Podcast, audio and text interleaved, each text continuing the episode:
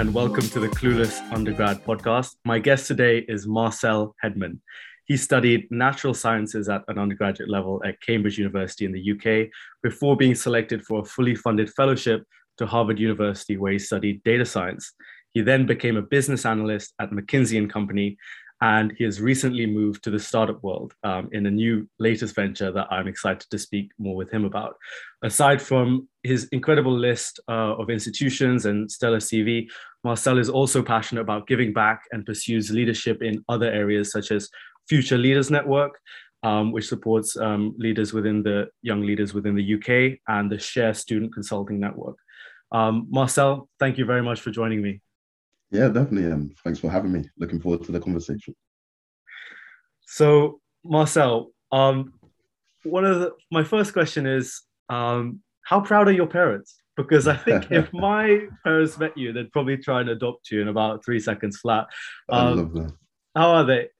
Yeah, I mean, they're they're definitely good. Um, I think uh, I can definitely say almost to give thanks, and in fact, um, I remember hearing, I can't remember who it was speaking, but they said whenever you have a platform, always like start by giving thanks to those who kind of have provided you uh, the like steps to get there. So um, obviously thank you to you, but also of course a huge thank you to my parents because I think it's almost it's a test. Anything I am is a testament to how well they've they've done. So yeah, but definitely proud. What extent did they um, sort of guide you before university and maybe what you decided to study at university? Because obviously you studied natural sciences. Yeah so i think beforehand it was definitely more from a, a a mindset standpoint. And it's just like and this is something which i think is really powerful when a, like from a parent standpoint but also teachers where you can really unlock the ability or the thinking that anything is possible and it's something which uh, from my mum as well and in particular is something where if i came with a problem or came with some idea that i wanted to pursue it was always kind of entertained in such a way that it was very clear that if you really put your mind to it you can go and do it. And i think that's something which is uh, yeah, it's just a really powerful thing to be able to enter university with because it's like, okay, that's the difference between perhaps choosing a subject which I wanted to do uh, and like truly thought I would enjoy versus perhaps choosing a more traditional subject well, I mean, physics is relatively traditional, but um, I guess have, doesn't have the like direct vocational application after. But because I knew that actually after doing this, it's something where anything is possible, and you kind of have the backing of, of your parents there, then it's something that's that's been really important for me. So I think that's something which was uh, very big. Um, from a probably like direct like doing the maths, that was something that probably stopped at post uh, IB. So I did the international baccalaureate instead of um, A level. Same yeah, nice. The IB boys. um, but yeah. Um, but yeah, so I think it was probably from then, from like the direct like helping, but from a kind of mindset standpoint and the like kind of backing and just like a real source of confidence, that's always been been important for me. So um, and it's even to this day, it's probably something I take a lot of confidence from as as well. Yeah. So I understand that about the mindset. What did you just say about the maths? Did you say like so yeah, from different so, standpoint? So what? What I, I kind of missed that point. Yeah. So that was uh, more specifically in terms of like actually helping on a okay, this is solving the problem that, that may come. Oh, okay. That's probably okay. something that stopped from like IB level, but um, but yeah, they still continue to support from wherever they can in, in terms of mindset and support um elsewhere. Yeah. Okay. And you also mentioned sort of natural sciences um, uh, versus physics, and you mm. chose natural sciences because you really went with what you were interested in. Is that correct? And and I think this is something which even when I look at like doing IB as well and then doing natural sciences, I was very fortunate because I think you being able to explore multiple subjects in depth. And when you're doing natural sciences, you basically are doing like three different degrees, especially in first year, is one of the most like painful experiences. But then it means that you have like all these different levers that you can pull from. And I remember joining when I started IB, I was in the situation where I was like, oh, I don't want to do English. And then actually English became one of my most enjoyable subjects. And then it was something where it's like, I don't know, any poem that you I now see is like something I will actually try and read into and be like, oh, what's the meaning? And you, especially for myself, I'm a bit of a hip hop fan, so like using some of the same techniques to break down a Kendrick Lamar verse. Or oh, same. I know exactly what you're talking about. You know, like I'm a, I'm a huge Kanye fan, and exactly. sometimes I'm going through the verses, and it's the same thing you do with a poem in English, and you just. 100%. I wish they would teach it like that actually in school. You know, I wish they just get uh, say a Kendrick verse or something, and then just go through it. That would be, you know, incredible teaching.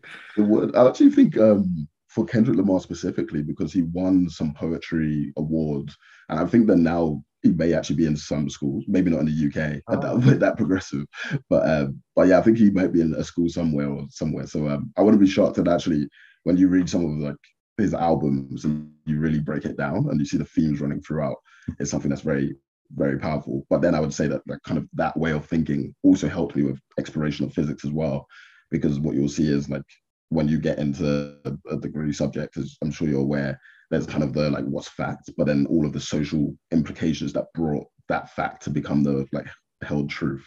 Uh, so I think it's really interesting to see those overlaps, and yeah, IB definitely helped to equip for them. Yeah, I think a lot of that is critical thinking as well.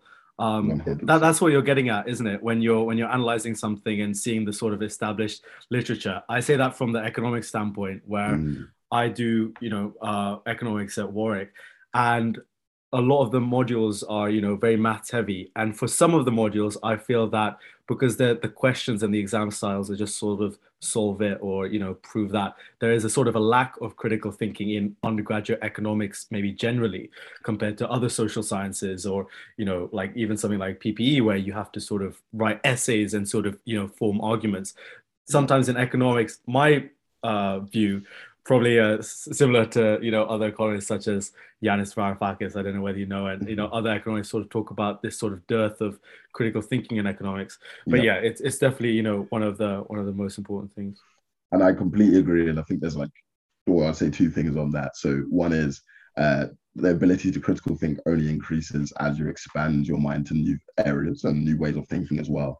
So I think that's something which often I don't think is contained in a lot of undergraduate like subjects as you said because perhaps it's like you kind of silo in too much. But also for myself as we'll kind of get into um and when i spent the year at harvard and it was doing data science but doing from a standpoint of not chasing a grade but actually chasing whichever knowledge that i kind of carved out for myself it meant it was so much easier to generally think critically about what i was doing and therefore have a deeper understanding as opposed to perhaps just optimizing for a grade. And then the grade even came well because you actually understood it more as, as well so uh, yeah, completely agree with that critical thinking point.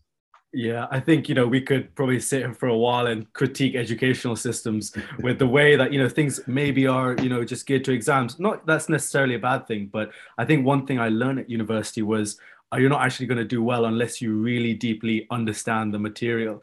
Um, and then to do that and be willing to do that, you sort of need to enjoy it as well. And that's kind of something that I've taken from my university experience. And I want to apply that to the graduate career that I chose choose. And I wish I'd sort of done that for the under, undergraduate degree that I had chosen. Um, you know, I'm you know I'm guessing you agree with that as well. Like you, you have to enjoy it as well. Yeah, I think enjoyment. It, it, I guess it really does depend on your end goal. But I do think once you actually dive deeply into the subject and generally move from this like I'm just trying to get this grade or I'm kind of trapped by trying to get good grades as a mindset and then generally go into like what is it we're learning I think that's where you can really begin to truly enjoy the subject. So I think I spent like the first two years hating what I was doing because I was just like, didn't have a clue what was going on. You kind of go into the exam or go into like a supervision and you just try and output and output and output. Whereas it was only in final year when it was like, okay, now I'm like stopped doing uh, some of the other societies, etc., and I actually had time to spend on my subject. And then by diving into it, you're like, oh wow, like this is what they were talking about, or oh, that's why Einstein's a genius. Like I can generally see his genius, which was like for me one of the cool thing, coolest things I could do. Where I was like, whoa, like I don't know how this guy looked at these equations and they said like, okay, yeah, time is isn't real or or whatever it may be. So um, I think yeah, once you like dive into it, that's where enjoyment will come, and I think that's something which is definitely continued even post uh, uni as well, where it's like the more I dive into a subject, the more the kind of the deeper it gets. That's where enjoyment comes from as, as well. Um, but yeah, it's I think it, it, as you said, we can spend ages like talking about how to improve the education system, but um, it's it's just begin, it's probably going to be disrupted uh, soon as well. And I think things are changing as like online education becomes more important as well. So um, things are changing, but it's up to us to be kind of proactive in in our pursuit of knowledge and in whatever form that that may be. Yeah. I think also relevant is um, deciding where to pursue as well. I think, you know, you said once you make that switch, actually going for understanding, but sometimes it's a difficult question and i'm thinking in mm. terms of a careers perspective here like say going for internships to decide where to pursue and i think for that you need a degree of self-awareness and also a, a large degree of just exploring and trying new things which is you know part of the university experience through societies and different things but i know for you um, you tried sort of I don't know what is it the golden three of law, consulting, management consulting, and investment banking. banking. And you you tried them all through internships and or the vacation scheme for law, and and that was how you uh you know I think you know had experience of all of those areas. I kind of want to go through each of them and mm-hmm. understand. Um, you know, I don't know where you where you want to approach this, but it's so interesting to me that you have this experience of all of them because I know that there are a lot of students who are wondering bet- between choosing between all of them and you know i want to explore what you think about the culture of these organizations and obviously you went on to work in mckinsey so i'd be interested in your decision making there. Um, but you know just to pick you can play, pick a base to start or i can maybe say which was the first one that you did. Yeah so perhaps you can fight it with the first one but i'll just start by saying uh, because obviously i think we'll like dive down the like corporate route uh, but even in the realm of exploration, one thing I look back on and I realized I didn't do, which was like you don't have to. Of, of course, there's only like a, limited number of hours in the day, but really like see like there are so many options beyond what kind of gets funneled to us. And I think corporates are very effective at going onto campus and making their names known. But if you think about like big tech, new tech, emerging tech, um, if you think about kind of the startup world more generally, PhDs, like there are so many avenues to explore. And what I would definitely encourage is like, especially for I think a lot, if we think about corporate as well, there's like kind of the monetary incentive that is initially there. But one thing to remember is, especially in some of these new areas that are emerging, is that the money is also there and you no longer have to make that sacrifice. Um, so I think that's something to, to really consider, um, especially when I look at like, if we say like crypto or Web 3.0, which apparently is growing at the same rate that the internet was in 2000. So I look back to 2000 and be like, okay, would you have joined Google? Maybe not because they were less established. Maybe you would have joined Google in 2010, which is still good. Maybe you join Google now. Um, so just wondering, like, okay, what are the next Googles and, and that sort of thing. But um, but yeah, I've let's done, let's dive down.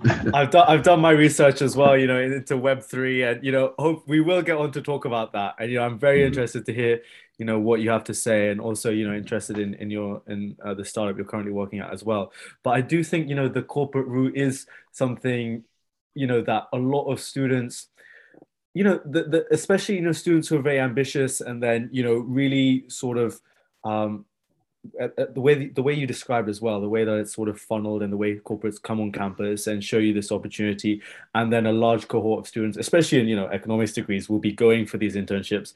You know, even if we evaluate it, you know, hopefully you know we evaluate it properly and fully, but you know critically as well. I st- mm. I'm really interested in you know your experience to those. Yeah, definitely, and I think the big thing that corporate gives you is like just a degree of rigor in your ability to output work, um, which is something which may not it may sound simple, but it's it's something which you'll see where like you're working and generally how do I make sure that with the like same, I don't know, you've got like a fixed number of hours in the day that as a result of those hours that I'm working, something tangible comes out from it. And the thing that is coming out is also of a certain degree of quality. And I think that's something which is very hard to replicate. I think I've, I haven't seen many other environments that like do it as well as, as a, the whole free banking or in consulting. Um, but to kind of talk through my journey into consulting finally. Um, so I began probably before uni thinking, okay, I probably want to be an investment banker because I did this like careers thing at uh, um, secondary school, and they were like, oh, like with your profile, you're a banker. Um, back then, I had like no idea what the difference between like any of the divisions were. So I thought a trader yeah. was the same as like M and A, which was the same as like a broker. So I just kind of was like, oh yeah, I'm just gonna work in a bank. Um, joined uni, and then the spring weeks. Uh, so if anyone is in first year who's listening, uh, you'll probably hear about, or if not, definitely look into spring weeks, and they kind of begin from the moment you land. Uh, so surprisingly early in the term, in terms of like having to apply for them. So I kind of got involved in one of the finance societies, and then from the back of that was like applying to these things and kind of going through that whole process, and then eventually secured. Uh, I think it was like an internship with. Oh, it was Greenhill at the time, uh, which is a boutique investment bank. Um, and yeah, like did that, kind of really enjoyed it in the sense of uh, it was like, as I said, the degree of rigor, uh, the like intensity of the work. But then on the flip side, I was like, I don't know if it's somewhere where I could probably stay for the long term, just because of like my own personality. I felt I lent more towards like kind of exploring business models, whereas this was more from the financial side. And uh, so, kind of, can we? Yeah, sorry oh, yeah, to jump in, but before you before you move on after this, you know, I'd, I'd, want to stay on that. And I actually had a surprise face when you said that you really enjoyed it, but then you said because of the uh, the rigor of work, and you know, mm. I, I, hmm. can really understand that as well. You know, one of these uh, view ways of viewing, you know, graduate role in you know in in a large corporate where sort of you hear about stressful hours is that it could you know it can be kind of like a, a, training camp as long as it's you know within reason and then things after that you know your your productivity may be higher. Um, but you know just about the the actual experience and the sort of working environment maybe mm. what perceptions did you have of investment banking before the internship or, and that you hear with students that are applying and you know fresh into university compared to what your actual experience was like? Mm, i think that's a that's a really good question and when I say I enjoyed it, I think there's an element of me saying that because I can see what it's given me beyond, if that makes sense. So it's almost like I can look back and be like thankful for the skill sets and thankful for the like branding unlocks and, and all those things as, as well. But I think going into it, I kind of had this like loose sense of what it was to be a banker. And I don't think I actually resolve like what does that look like on a day-to-day basis, which is therefore like you kind of get told, okay, you just need to be really smart. You'll be solving problems. You kind of are speaking to the people. But like, I was like, what does it actually mean on a day to day? And I think what I kind of found when I was there on a day to day was it was very much like kind of intense research, uh, very much like meeting deadlines that are like very periodic. And with those deadlines, everything has to be done to the highest standard. And it kind of pushed my ability to put quality up like instantly. Um, I think on the flip side of that, though, there was definitely like parts of culture, and this is across the whole banking industry, which I was like a bit less uh, keen on in the sense of like you kind of have to do your time. Like, there's no real like it's, it's, more of like you kind of spend a certain number of years and then at that stage you're maybe 25 years in the game and then you get the the keys to the kingdom. Um, and it's also like just like doing crazy hours. So yeah you can be working past midnight uh, to be expected. And i know some friends at other banks now who are doing some phenomenal hours. it's like you could be saying like 6 a.m. or something like that. So um, there's definitely like real drawbacks. And I've always said I recommend people do an internship there. After the internship, figure out if it's something you want and then go. But I do think it is still valuable to do the internship because it's a short period of time. Mm. Um, but yeah, I think it was something which I would definitely do again at that stage, but it's something which, and this is what kind of pivoted me into consulting. And and sorry, I kind of glossed over law in, in this, so I did like before. We'll go over it, yeah, yeah, yeah. But um, and yeah, so it kind of pushed me into consulting. But I realized actually I love this working with businesses of this scale. I love to kind of the like understanding of the business and what you'll do in in investment banking as you're like kind of preparing a thesis about a, a particular company you'll kind of build a financial model, but then they'll also have to do some form of strategic positioning and and that side as well. And that was what I was really drawn to, where I was like, okay, how does this company exist in relation to its competitors, and and how is it like kind of positioning itself for success into the future? And all of those things lend itself more to consulting because consulting's kind of that's what you do, especially on that side of a due diligence, for example, or you'll be kind of solving their problems. They'll be like, oh, we want to enter a new market, and it's up to you to kind of provide that strategy as well. So um, yeah, it was a it was a great experience. It was intense, and it's something which I'd say if you do go into it, like don't go into it with an illusion. Like it's not. There's no honor in working until three in the morning, if, if that makes sense. Um, so just be aware of that. But at the same time, on the flip side of it, you get a whole great kind of skill, and also people know that you can work, which is very important for getting kind of future roles as, as well. Mm-hmm. Yeah, I think you know that's that's incredibly comprehensive. So you know, thanks very much. I want to ask, you know, is it a good question to ask? Maybe not for the internship because you know the mm. internship is an opportunity for a new experience, and you know, and you know, as you mentioned that it may be unlock doors in the future. But if you were considering the graduate role, say in you know investment banking or other areas of finance, how relevant a question you know, this might be a silly question, but how relevant is the question, you know, do you actually enjoy the financial modeling or do you enjoy the work? Or is it something that the vast majority of people are not going in for? Is it, is it not really relevant because you might do time and then switch to something else? So like, I'm trying to ask, you know, the importance of enjoyment, but I don't know whether that's an important, relevant question at all. That's a really good question. And, and I think I'm I'm being careful not to like destroy yeah, yeah. but, but by that I mean I think people go to banking and typically stay there for three years and they go because they think they can go somewhere better or sorry somewhere different afterwards. Um, that's the typical process. And those two to three years will be an intense period of time. And i don't know if anyone can really enjoy anything at at that time in the morning, if that makes sense. So mm. I think there's definitely enjoyment True. in terms of like you have to have a fundamental passion for companies and a fundamental passion for like modeling and etc. But I think all enjoyment is pushed to its, its limit over kind of when you're pushed to exhaustion, etc. And I would also just say like it really does depend on why you're going into banking because I think there's like several reasons. There are people who go into it for capital or, or money, uh, which I would say don't choose banking. There are other ways to make money, and that's I can like we can describe that as well. There are people who go into it because it provides like, great training, and that training also can help you into the long term, and they stay into it for the long term. Get to work with like great clients on the larger stage, and I think that's a great reason to go in because you generally get that's something that's uniquely provided by by the banking industry. Uh, there are people who go into it because they know that they'll be working alongside people who are super smart. And I think that's something that is very true. Everyone there is intelligent and it's very, that you say that you're the average of the people you spend your time with. And it's hard to find true environments where everyone around you is like generally like pushing you to be the best that you can be. And I think that's something which you can get in, in banking as well. So I think there are very legitimate reasons to go into banking, but I think there are also very illegitimate reasons to go into banking. And some of the reasons which I'd see like a lot of younger students going into banking for are no longer no longer uniquely held by banking. And i think that's something which is just important to, to remember. Yeah absolutely. And you know it's definitely interesting how um, you know the value proposition of banking now compared to 20 20 years ago you know it's, it's probably very different.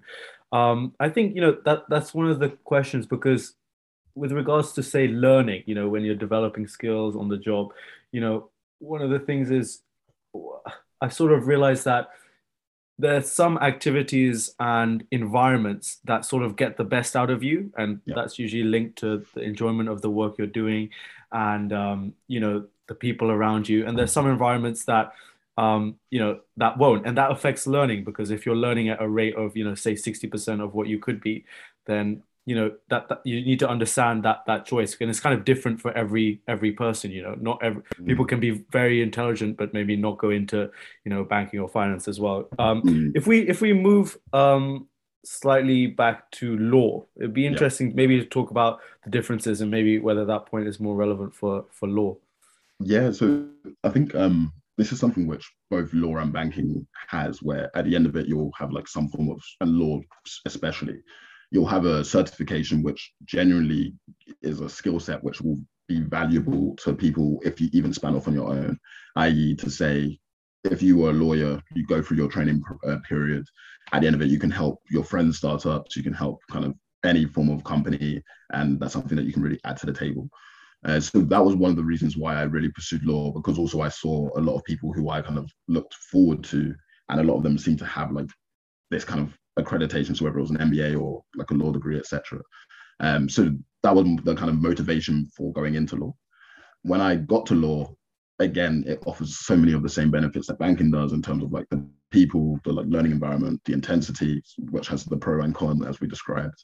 Uh, but what I didn't like about law was um, it was very much in the like it was very much in the words in such a sense that I didn't feel like I could see the bigger picture at the time. And I think it's something which you'll become a partner. And as a partner in a law firm, you basically are the same as a partner in a bank. You're kind of bringing in business, being a strategic advisor, and you have this like unique knowledge of the law. Um, and I just felt like I didn't have to wait for however long the period was to, to do it. So that's why um, I kind of spent some time in law, enjoyed especially the firm I was at, Clifford Chance. I think if you're going to be a lawyer, definitely try to, to go there. I love that firm. Um, but I realized that for me personally, it wasn't where I generally enjoyed And I think that comes back to the point of when we were saying with banking, I think you need this like fundamental enjoyment of what you're doing to be able to get through the level of intensity. Because when you're in that environment, like these people will push you to output at a level that is extremely hard and extremely high. And if you then don't even just like have at least a baseline, okay, I enjoy the concepts that I'm dealing with, um, that will become tough. that will become very tough. Um, so yeah, I think that was a, a great experience, and uh, the people I met there was was good as well. But on the flip side, I realized, okay, banking, it was like, okay, I kind of enjoy it, but I didn't really think it was somewhere where I could grow for the trajectory I was trying to go through. And then law was very similar, and that's kind of how I landed into consulting as the the final of the the three corporate uh, options. Yeah, yeah, and I think you know before we get into the consulting, what, what you just said about asking yourself at a baseline level, you know, do I do I enjoy these concepts? That's that's the question you know that that needs to be asked as well. And I think yeah. for a lot of people, you know, you know, like if maybe you don't know many people working in the industry and it seems like everyone in your peer group is going for these positions you don't even know whether you should trust yourself in response to that yeah. question, which is why developing self self you know awareness is is important. So um, you know, I'll even jump that, in there as yeah. well because I think it's it's so so. One thing is if if it's possible, definitely go and pursue the the option because it's so good to have the option so that you can then actually be in a place to think about it. Because the problem is if you don't have it, it's easier to kind of mystify it and be like, okay, at the end of this goal, is you can kind of chase after it. So yeah. I think definitely in, respect to everything, even outside of corporate, like go and just try it or go and unlock that door if it's possible. But then I think once the door is unlocked, and I'm a big believer and some people hate this, so I'm the sort of guy who like if I buy a ticket to a concert, that doesn't mean I have to go to the concert. That just means I've unlocked the opportunity to go. And therefore, if something better is or something, or I just I'm tired, um, I won't go because it's like I'm now unlocked the opportunity. I paid for that opportunity, but doesn't mean I have to do it. And I think I see it very similarly with, with uh, a job offer as well, where it's like you secure the job offer to get the opportunity, but then it's up to you then to step back, critically reflect and think, is this where I want to be? Is this who I want to be? Is this how I want to spend my 20s? It's, even, I mean, it's relevant for when you're young, but also as you get older as well. Um, is this how I want to be spending my day to day? And I just think if if it's not, then and this is very much easier said than done. So like I hope I'm not trivializing it, but try to have the confidence to to step out and and uh, find what you, you truly do enjoy. Yeah, I mean, I, I was gonna gonna mention that you know it's a great achievement to be able to unlock these things you know and obviously different yeah. people will you know have different bandwidths and abilities as well. You know it's you know unlocking any one of those internships you manage to try all three you know takes a great deal of hard work and you know determination as well. And so um you know that that's why it is something to to ask yourself as well. But you know yeah. if you can unlock things then then you know by all means all means go for it. Um so you went with uh you went with mckinsey. And um did you i'm sure you must have spoken to actually before that i remembered i actually wanted to ask you something. Um, mm. you mentioned you know asking yourself that that base question of, of do you enjoy it? Do you know um you know not asking you to name names but do you know people who maybe have spent a few years in the grad role and gone oh actually it was useful but i want to completely change or have regretted their decision? For example like i think my uh, old economics teacher, you know, used to be an investment banker, but then completely switched into education after realizing it wasn't um, for him as a, as a mm. long-term career because he wasn't enjoying it. But he still felt that the experience was very, very useful for what he wanted to do in the future. And actually, you know, his output as a as the head of department was was actually incredible yeah. um, in terms of like revision materials and, and a lot of other things. Um, but do do you know stories of people regretting it? Yeah, I think so I think it's so hard to be able to find what you want to do after your degree because often the things that you're exploring are so unrelated even to your degree. and therefore, when you're diving in, you're kind of diving in from a place of true ignorance. I you kind of have maybe even done a six week or a 10 week internship, but it's very different from doing it on the like on the ground. And this is who you are, this is your day to day. So I think is almost to be expected. And I think that's almost why a lot of them are framed as grad schemes because they know that actually most of you won't like this and that's fine. Um, and that's something which actually drew me to McKinsey in the sense of when we join, there's kind of like this conversation and then there's like after you spend, I think it's two years there, there's opportunity to go out and explore whether it's like do education or kind of do other things as well. And there's this kind of understanding of well, if you come back, that's just value add for the firm. But if it's not, if you don't come back, then that's fine. Like you'll still be kind of part of the, the kind of community or the family and, and grow from there. So um, I've definitely like across all of the corporates, I've definitely seen people like, oh yeah, I, this is not for me. That you spend time there, it's like deeply unhappy, and it's just like that's not where I want to be. Um, I think that's what I kind of expect, especially now as well when we think about range of options are just only increasing. Like there are people who are even just making money. I mean, you can do YouTube, you can do like TikTok, like there's so many other things you can do. And I think in our natural base state, a lot of us are like creative. Um, so yeah, I've definitely had those conversations, and especially around this point now, it's kind of the period where people have been doing like one or two years in corporate, and then they decide, is this where I want to be, or is it time for for something next? Yeah, absolutely. And so, when you, you know you did the McKinsey internship before your final year. Uh, so no, I didn't do the internship. Oh, you so, did? Um, yeah, no, I went straight to grad role, kind of uh, just ah. landed. wow. But um, yeah. Okay, uh, and then um, you went to. Sorry, I just can get the the timings right. You yeah. did a year, one year at McKinsey, and then went to Harvard. No, so I actually so I got the offer from McKinsey. The further the offer because I was like, guys, so I'm like, getting I'm, this all wrong. no, no, no, it's, it's fine. It's, it's actually for me. I like have to like think of the timeline. The further the offer because um I decided that okay, I'd rather kind of spend this um, one more year in education. This was at the point where I realized that oh, look, education is interesting. Um, so before, if you'd asked me a year ago, I'd been like, just get me out of education. Um, but I stayed in it, and that definitely like completely pivoted my kind of focus. So that's where like I picked up data science and and yeah, the whole AI branding became.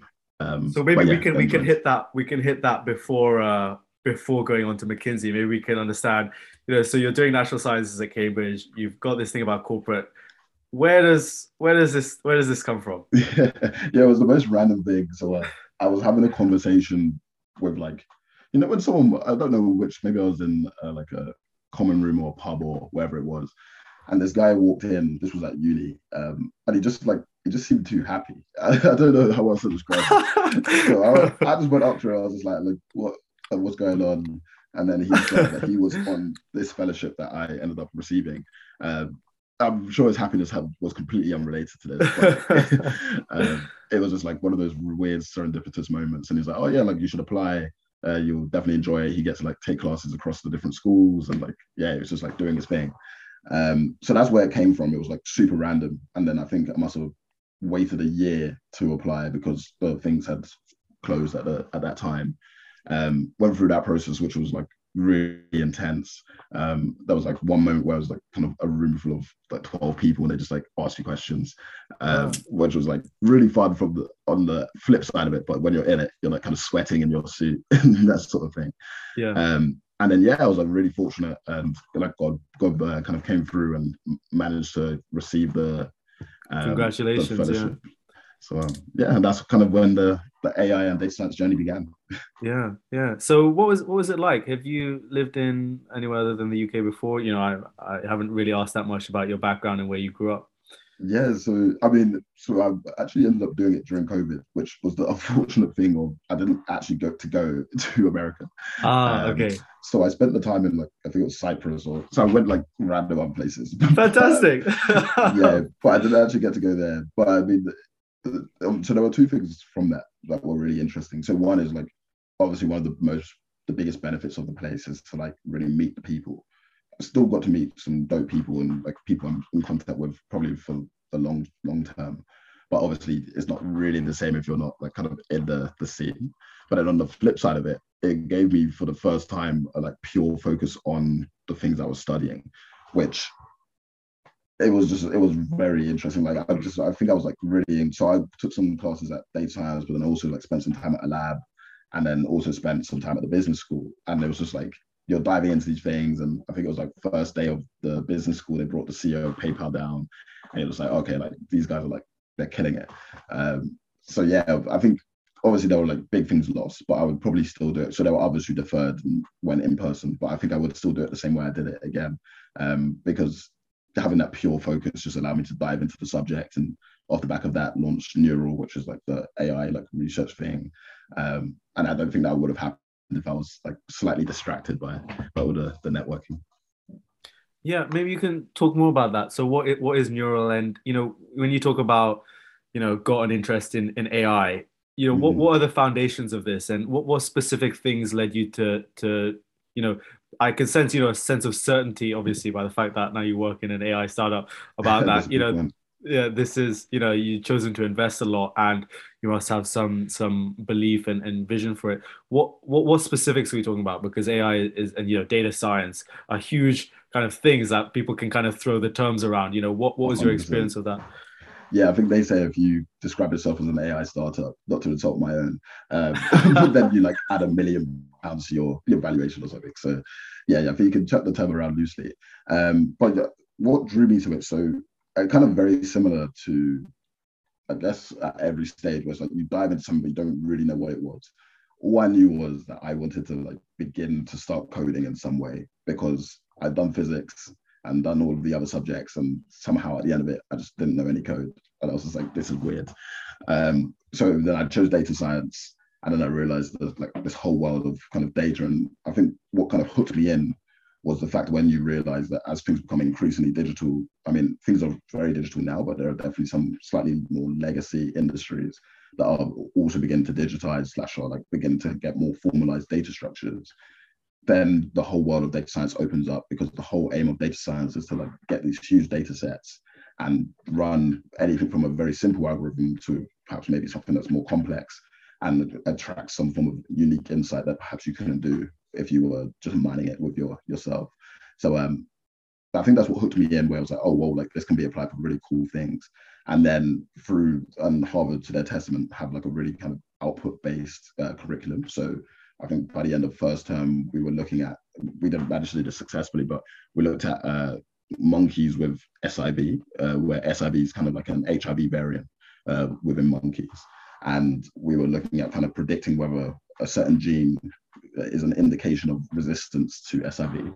And that's something that that's you're doing from like the end of first term. And I was like, whoa, so this can be applied for cool challenges that are actually social in nature as well. Um, and I took a class under Milind Tambe, who's an amazing professor, and he was looking at kind of AI and global challenges. And out of all of that, I was like, well, okay, we can apply it to like kind of bird conservation, climate change, healthcare. Like it's this is phenomenal. And kind of the spirit of that is what what kind of born the Nural Research, which is looking at using kind of AI to, to attack global challenges and thinking about how we can kind of use these approaches to basically make a difference. But as well as that, spread awareness and understanding and knowledge of the techniques so that when you're using those techniques, you're using it in what may be considered an ethical way. And we can definitely talk about like the ethics of AI and all of that stuff as well. But um, yeah, it was that's kind of the, the journey towards starting starting Nural. Yeah, fantastic. It sounds like you were, you know, you were taught it in a really um, interactive and you know exciting way, sort of output focused. I think a lot of things, um, or one of the reasons why people might be put off maybe not from just dabbling in coding but maybe pursuing a career that might be you know involve a lot of coding or data science is they feel that they're not the type of person that you know could just sit in a room and code and they feel that there's always going to be someone better than you at you know software engineering or coding if, if you do pursue that route um, mm. that's probably true to an extent but what, what would you say to that so i think firstly to be involved in data science and ai is so much more than coding. And coding is one element of it, but like there's a whole kind of regulatory framework that needs to be built to describe actually how what are the implications of whether an AI system, if it goes rogue or it goes wrong, do we blame the creator? Do we blame the system? Do we blame the, main, the people maintaining it? Like, so there's a whole lot of regulation that needs to go into it. There's a whole lot of philosophy in terms of like what's the like philosophical nature of of these systems, and do we get to the stage where if it resembles human behavior, which we're like far away from in terms of like broadly. But would that then constitute life or would it not? And I think there's a whole load of areas that need to be built around it where I'd say if you're interested in data science or AI or tech, you don't need to be coding. Um, if you do want to code though, there are so many examples, even on the course I was on, where there were people like ex-doctors or like ex, I don't know, sociologists or whatever it may be, who then pivoted into data science. And these were people from who were young all the way to like older years as well. So it was like at any stage you can pivot. Um, and I think that's something to really keep in mind as, as well, where it's like there's no you can pivot at any moment and it almost goes back to what we were describing earlier with this career choices. Like you aren't trapped by the things that you've committed to in the short term. Um, if it's not what you enjoy, then you can pivot into that. And I think that's a really powerful, powerful thing to kind of embrace. Where it's like, okay, look, if you generally have a passion for it, find a Udemy course, take a couple hours. If you enjoy it, then go further and try and build a project. And if you don't, then it's like, okay, then I'm not a I'm not a coder, but perhaps I can attack it in a, a different avenue as well. So. Uh, I think it's very encouraging to be able to, you know, talk about about pivoting. But one of the things that um, sort of uh, stands out with those that manage to successfully pivot is that they've built up a skill set and a sort of identity or unique ability through their specialization maybe early in their career that mm. you know is not a hindrance but you know is the reason why they can successfully pivot so yeah. you know how important is it for undergraduates to um, maybe just make that decision and, and stick with something for a few years. I think I was talking to someone who moved about, um, you know, after only maybe a year in, in each sort of industry and didn't really build up any, uh, you know, any, any like a, a sort of defined skill set, which, which he regretted. What, you know, how do you, how do you strike this balance right? And, you know, how important is it to just choose and mm. stick with it? And, you know, links back to the enjoyment question in, in a sense yeah. as well. So it's funny you say that because I think one of our first conversations was about this concept of the T, right? Where the T is to say you like dive deep into one area and become an expert. And then as soon as you become an expert in that area, you can then broaden and go anywhere. And it becomes so easy to pivot because you've got all of this skill credibility that you can build upon. And I think I agree with the T, except I'll probably now, in hindsight, probably amend it to maybe an I, where it's like a capital I. And I think it's important to spend time exploring. And I don't think there's any cap on how long you spend exploring before you go down and pivot. Uh, sorry, before you go down and pivot into the thing that you're going to kind of go down that base and do that for the longer term. And so, for example, if we were to take uh, your friend who kind of spent a year in each industry and then decided that he didn't like any of them, I feel like that's better than spending like 35 years in one of those industries just for the sake of committing and then in not enjoying 35 years of his life, he's in a much better position to say, actually, I wasted five or even 10 years of your life. And I mean, there's like ranging definitions in terms of some people. I went to a conference called CogX, it's a great AI conference, and there are people there who believe we're not going to die. I mean, I'm not as ex- extreme as those people, but I think the concept is we will live for a long period of time. And that means if you spend 20 years just chilling and doing whatever you want to do. And then at 40 or at 50, you then decide, okay, I'm going to dive down this avenue and build something great. That's fine. Uh, I think what was it? Jeff Bezos didn't he start Amazon like post 50 or maybe post 40? If you look at like Bill Gates, well, Bill Gates did it very young, but like that's great for him. Uh, but like McDonald's was founded super by an super kind of elderly founder as well. And I think it's really important to remember that, like there is no time to begin. You can find your thing that you're going to dive into whenever it comes. And you may see some of your friends like sprinting off into the distance down some random avenue, but there's no point mindlessly pursuing that avenue if you generally don't enjoy it. And I think it's super important to pursue joy and then the things will come from that as, as well. Yeah, I think I think that's uh that's really powerful. I do want to ask you a, a, question about that. You know, that that's really encouraging to hear. It's just funny that you mentioned Bezos because before Amazon, I think he was at DE Shaw, so he oh, went through the hedge fund route. but but but yeah, still, I think you know, talking about that that uh, that T that we discussed, or you know, as you said, the the mended eye, either mm. that that specialization, the the sort of line of the T or the or the I don't know, trunk of the eye. What does that would that specialization be? does it need to be a skill like a technical skill or an experience or an understanding of an industry or does it not matter you know because you could say um, you just maybe don't develop a hard skill but through the work that you're doing maybe through experiences in i don't know politics or you know something else um, you know other schemes you have uh, maybe uh, context understanding of a specific industry or even an area of government. Yeah. Does would you would you say that that specialization should be a skill or it doesn't matter? I'm uncertain exactly how to frame it, but I think it needs to be something that can be tangibly recognized as providing value. So uh, whether that's a skill or hard or kind of soft skill or whatever that may be, but it needs to be something that by you being there it's something that compounds and therefore as you're building and building someone else who just kind of comes straight into this couldn't just provide with a bit of common sense.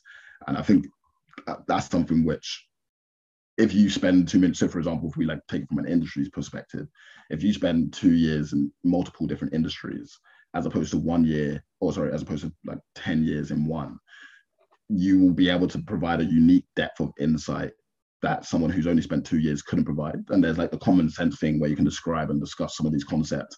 But then it's that rare odd occasion where you'd say, oh, actually, but if you do that, that will lead to catastrophic failure. And that's not something you can common sense. It goes against common sense. It's actually something which just I've seen from my experience. And I think that's where you can provide unique insight. So whatever it may be, I would say make sure that it's something that is tangible and actionable. However, for an undergrad, I just don't believe that's something that needs to be of concern. I think it's something which, especially with social media, is being kind of pushed down us in terms of like you need to be chasing the bag and you need to kind of know exactly where you're trying to go. But especially, and this is something which I realized when I joined a lot of corporates, where a lot of these corporates, the people that you'll be working alongside are over 30 and they'll be starting at the same levels that you are. So what that means is if you're an undergrad and assuming that you've gone through like the traditional process, you've got nine years to kind of do what you believe that you enjoy. Obviously, I think, and I will caveat everything I'm saying in terms of like, there's the constraints of life that obviously get in the way. So if you have to look after your family or if there's other areas that you have to look after, then definitely kind of deal with what needs to be handled. But then also just be aware that your rapid progression and not being managing director by 35 is not a problem. And yeah. in fact, what I've seen is there's examples, even let's say within consulting, where someone will kind of spend a, a period of time doing what they think they enjoy. Then at 30, they'll be like, actually, I don't enjoy this. Join a consultancy and then speed right to partner because now they've got perhaps the like age and the kind of yeah. gravitas that comes with that as well. Yeah. So, uh, yeah. Yeah that's uh you know that that's incredibly interesting where where i'm sort of linking that back to to what we were saying about about the choice you make. You describe building that intuitive understanding which can allow you to either progress very quickly or have an understanding of an industry. And i think you know it's different for every person but um i think you build that if you really enjoy it because you know you can see what activates you know your enjoyment and whether you're you're fully like committed to something um, and i think a big part of that for a lot of people might be might be enjoyment as well mm. going back to our little timeline so you've gone to harvard you've i mean not gone but you know you've you've, you've experienced harvard you, will probably go again in the future maybe um, and uh, you've you found um, don't want to phrase it as bad as this, but all this AI stuff. Mm. And now you still you still go back to McKinsey and, and you you do the graduate program. Um, what you know what what was that experience like? And um, you know now that you've graduated, you're out of education. What was the transition? You know, maybe just in the sense of into working life. Yeah, the transition to working life is a, a big one. So there's when people say like uni are the best years of your life. And I'm not a subscriber to that because why would I like make the best years of my life in the past? But when they say that, I think the reason why is because when you're at university, you really have a freedom of being able to do things when you like them to be done, to typically explore the modules that you want to do. And you just kind of have a surrounding bubble of people around you who you can constantly tap into because, uh, especially if you're on a campus uni, it's like they're just always present. And I think that was a big shift into the working world where it's like you go from seeing your friends every single day to okay, I'll see you in like three months, man. And there's like there's no there's a like no bad feelings about it because you just generally are all working from Monday to Friday. Um, and then also the work that you're doing is like even if it's enjoyable, there's still elements where there are things that just have to be done, and there's like a continuous kind of it's like a train. You just have to output, output, output. Um, so that was definitely a big kind of change in terms of the mindset, where it's like you're forced to kind of grow up into that, into the what is described as the real world. But again, I don't like the phrase real world because I think that's just a constraint that people like to give.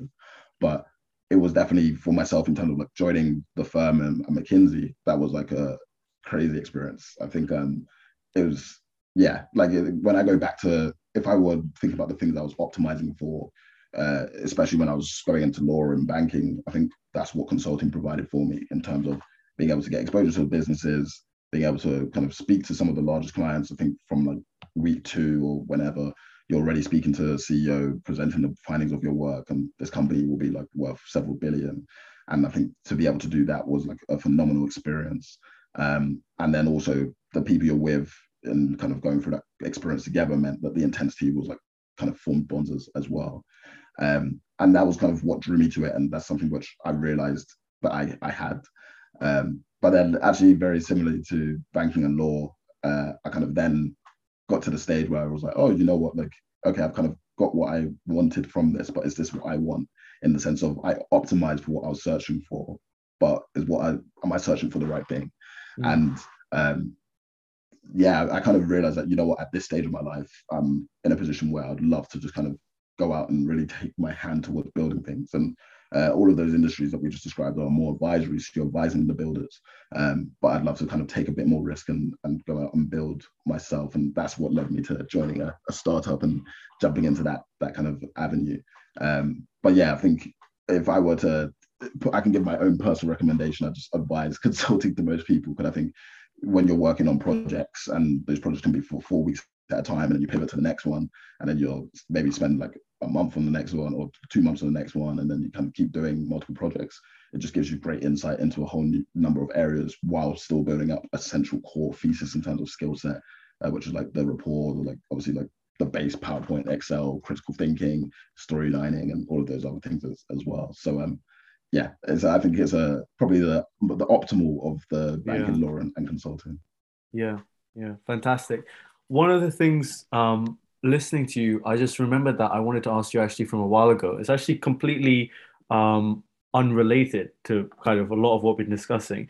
Um, it's just the concept of authenticity, and you know, it's sort mm. of linked to identity, but you know, it's it's kind of kind of uh, different as well. I mean when you speak you're very authentic with with what you say and you know one of the things i learned at university by speaking to people such as you and other people that i realized i could learn a lot from was of being very authentic um that's honesty but it's also having a lot of self-awareness um and uh you know which kind of gives like force to what you're saying because it's it's your own thoughts you know rather than mm. you know part of that is just maturing and growing up. But you know what what do you think about about that concept of, of authenticity authenticity and sort of finding uh you know don't want to be too uh wishy-washy like finding yourself you know?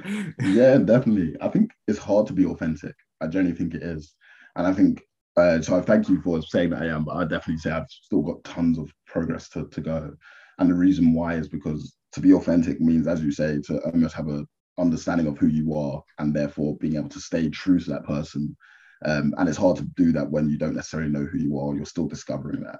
And with that in mind, it's, it's especially, for example, if you enter the, let's take a corporate environment and there'll be certain things that you probably heard from TV that you need to be or you need to speak like, or you need to wear certain clothes, or maybe you feel like they have to be expensive clothes because maybe you feel like everyone there's got money or whatever that may be. But to have the confidence to be like, well, I'm here because they've either selected me or I'm just here and I'm just going to be myself. I'm going to bring the elements of myself that I believe are valuable, whilst also learning from the culture there and understanding the way they do business or the way they work. I think that's a really hard thing, and perhaps that's maybe one of the biggest things that you can get from from the corporate environment as as well, where it's like actually it forces you to i mean either you'll become someone you're not or you'll be authentic and i think it's a real like pruning experience in, in that sense um, but for myself, I just realized that I that I can't really on a daily basis be happy without trying to be as much of myself as I can. Um, and yeah, I will. I'm at the stage now where I will just kind of choose choose and pursue that joy quite ruthlessly. And if that works for me over the next period of time, then that's great. And then if perhaps in 10 years time I get there and I'm like, oh, okay, like I probably should have just like making a little sacrifice in, in the time period, then so be it. But I'm kind of willing to do that to be who I need to be now. Um, and I think that just comes through like real reflection for myself and also Christian. So uh, through prayer as, as well. And the combination of all these things then hopefully builds something that you describe as as you, and then you can be authentic to that that person. Mm. Um, I, you know, I, I, can't really add anything to that. You know, I'd, I'd echo all of that, and you know, you know, congratulate you as well. Um, kind of one of the things you mentioned, sort of switching back to, to what we were talking about. One of the things you mentioned when you were talking about investment banking was that you had to have a base uh, enjoyment of business concepts or, you, or, the, or the concepts that you're working with. What you know, one of the things like um, about me that I'm sort of exploring is that you know I've done sort of consulting projects through university and I have some experience you know talking to a lot of recruiters. I don't feel like I have that keen of an interest in business. A lot of my interest right now, as I'm exploring, is in government, in politics, and in international relations. Now, if if I say that, oh, I'm not interested in business, do you think that's that's not a thing? I just haven't explored, you know, enough areas, or would you say, um, you know, or, or, the opposite that you know it's okay not to have an interest in corporates, but also you know business in that sense, or would that even be a silly thing to say? So I think I think they don't have to be mutually exclusive in the sense of, for example, if you're in a consultancy firm, you could consult governments, and therefore it's not really a business concept. However, maybe the value you'll be bringing will be a slight business lens. Um, but I do think if you know that, for example, you're interested in kind of social policy and the like, framework of democracy within the UK, perhaps, then probably being in a bank just won't be where you'll get that, if that makes sense. Um, Probably. Yeah. So with that in mind, I think obviously, I mean, uh, in line with what I said, like have the conversations, explore it, but don't trap yourself perhaps because a lot of other law students or economic students are going down that similar similar path. Um, and this is kind of to where we started even before we went down the law banking consulting. If I were to give look back and give myself advice again, the advice would be remember that there's careers outside of those, and perhaps those careers aren't as well advertised, but you can build in line with your interests, and there's always a community of people who who are willing to do that. Um, for something like kind of uh, what we say government perhaps that was a bit easier because you got like the civil service they've got their internship um, and then i'm sure like each in maybe chambers or something to that effect as well could be valuable uh, think tanks um, like even like emerging think tanks. There's like in, in with the like allusions to Web 3.0. Pretty sure there's some like Web 3.0 decentralized think tanks beginning. Um, so yeah, there's like so much that's that's happening, and it's just really encouraged to just read, converse. Uh, something that I think LinkedIn is just such a powerful thing because you can just message anyone. Most people will try to respond. I found, and if they don't, then just keep messaging. Um, and when you message them, just be like, "Oh, I'd love like ten minutes of your time." uh, to chat about X. Uh, does any time in the next two weeks work? And then they can say yes or no. Make it very specific. Uh, and even with the timing, I say make that specific as well, because then it's just like, okay, this is what you want, and this is this is the time I'm going to allocate to it. And you can use that and literally as like a, a website to just go and find whatever you're interested in as as well. There's a style to reaching out as well. And it's got a link to authenticity you know with reaching out and being honest about what you're looking for and why you're asking. Um, mm. um you know compared to just spamming a lot of people and hoping you're not you know annoying them. Uh you know I, maybe how did i do when i when i reached out to you in, in first year uh, I mean, was, was, was it, here. must have done okay. um, yeah, yeah. I think uh, that that's where authenticity comes in as well. Um, and you know, you, you mature as well. Um, mm-hmm. Getting back to um, so you made the switch from from McKinsey to to the start. That's a big decision, uh, mm. you know, to, to to move. What sort of thought processes did you go through? And you know, I don't know. What should I ask you about that transition? Yeah, I'd say definitely it's not a move for the faint-hearted. I would definitely say, and I wonder if I look back, would I have the confidence to do it again? Probably at this stage, no, because that's um, interesting. Um, because yeah, it's like such a big jump and such a vital pivot that it's just like, whoa, like this is disrupting the way I've kind of done life up until this point. And by that I mean the schooling environment teaches you to pursue the validation of others via the metric of grades. And the grade is like this weird signature that just says you're intelligent, you're not. Like, and it's one of the most like if you think about it, quite barbaric in some ways. It works for you if you if you get the like your intelligence signature, but if not, then you don't. Um, and then you go to uni, a similar thing. And then as you go into certain careers, then you get a very similar thing where you're kind of pursuing the like, I need that promotion within a year's time and, and etc. And I think this was the first step which I'd taken, which was like, actually, this is a controversial in the sense of you're no longer going to get the necessary like external validation that you're so accustomed to up until this point. And from that i actually found freedom. But again to like disrupt that paradigm is like genuinely quite disruptive. So would i have confidence to do it again? Well uh, luckily i don't have to make that decision again. But one thing I do enjoy since making that decision is like it's truly allowed me to be like, whoa, like what is it I want to be doing over this period? And what is it I'm building towards? And to really be in an environment where now it's like so the product we're building is like helping electric vehicle companies uh, kind of streamline their, their process and make it more efficient using artificial intelligence and to be in that position where you're like with the product team iterating getting experience from kind of users and customers and trying to bring that back into the product and generally like seeing it come to fruition is is a is for myself personally it's been quite uh, fulfilling so um yeah it's definitely something I, i'm glad i made the the pivot um but i would definitely say again, like I have to caveat everything with make the decision based on you, not based on like what you think others will be thinking of it or what do you think is the decision that's like going to collectively get you the most claps or whatever that may be. Um, because it's yeah, at the end of the day, it's your life and you need to kind of optimize for, for yourself and, and your own happiness and longevity. Fantastic. And how long have you been with the startup? Yeah, so it must have been how's it been now? Like just oh wow, so maybe just like just over a month or be coming up to the second month. So wow. it's very, very early stage in, in this period. Hence why I'm I'm refraining from saying like, yeah, like definitely do it because yeah, maybe yeah. in, in uh, seven months I'll come back on this podcast and say, yeah, guys, stay stay in your job. well, you're definitely welcome back at, at, any time. But yeah, I mean, obviously you, you have a lot of hopes for it. I mean, it seems to be going well. Just it's called Axion Ray, right? It seems like you've won mm-hmm. the U.S. Air Force contract. You know, I don't even know what mm. this what this means. Phase one, something. but but you know, congratulations, and you know, I wish wish you the best of luck, and you know, with you and the team, you know, definitely amazing things must be happening.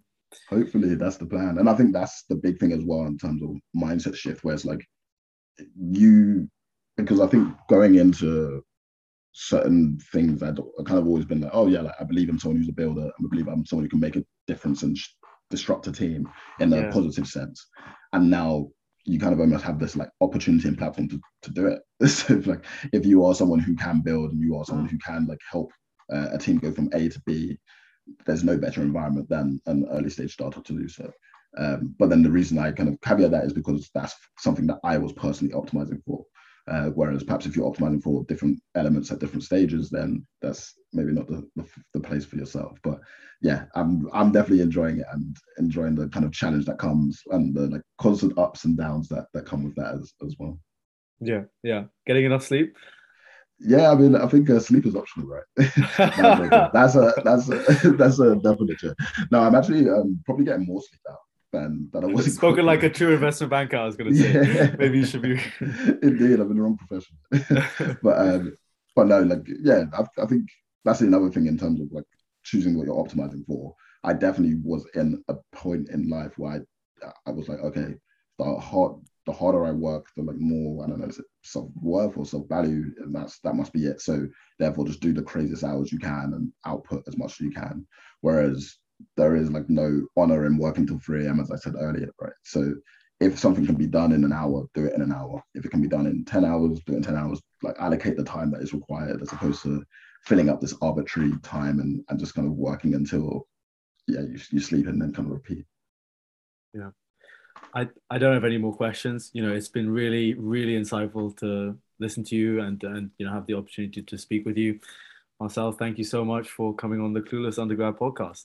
Yeah, definitely. And uh, once again, thanks for, for having me as well.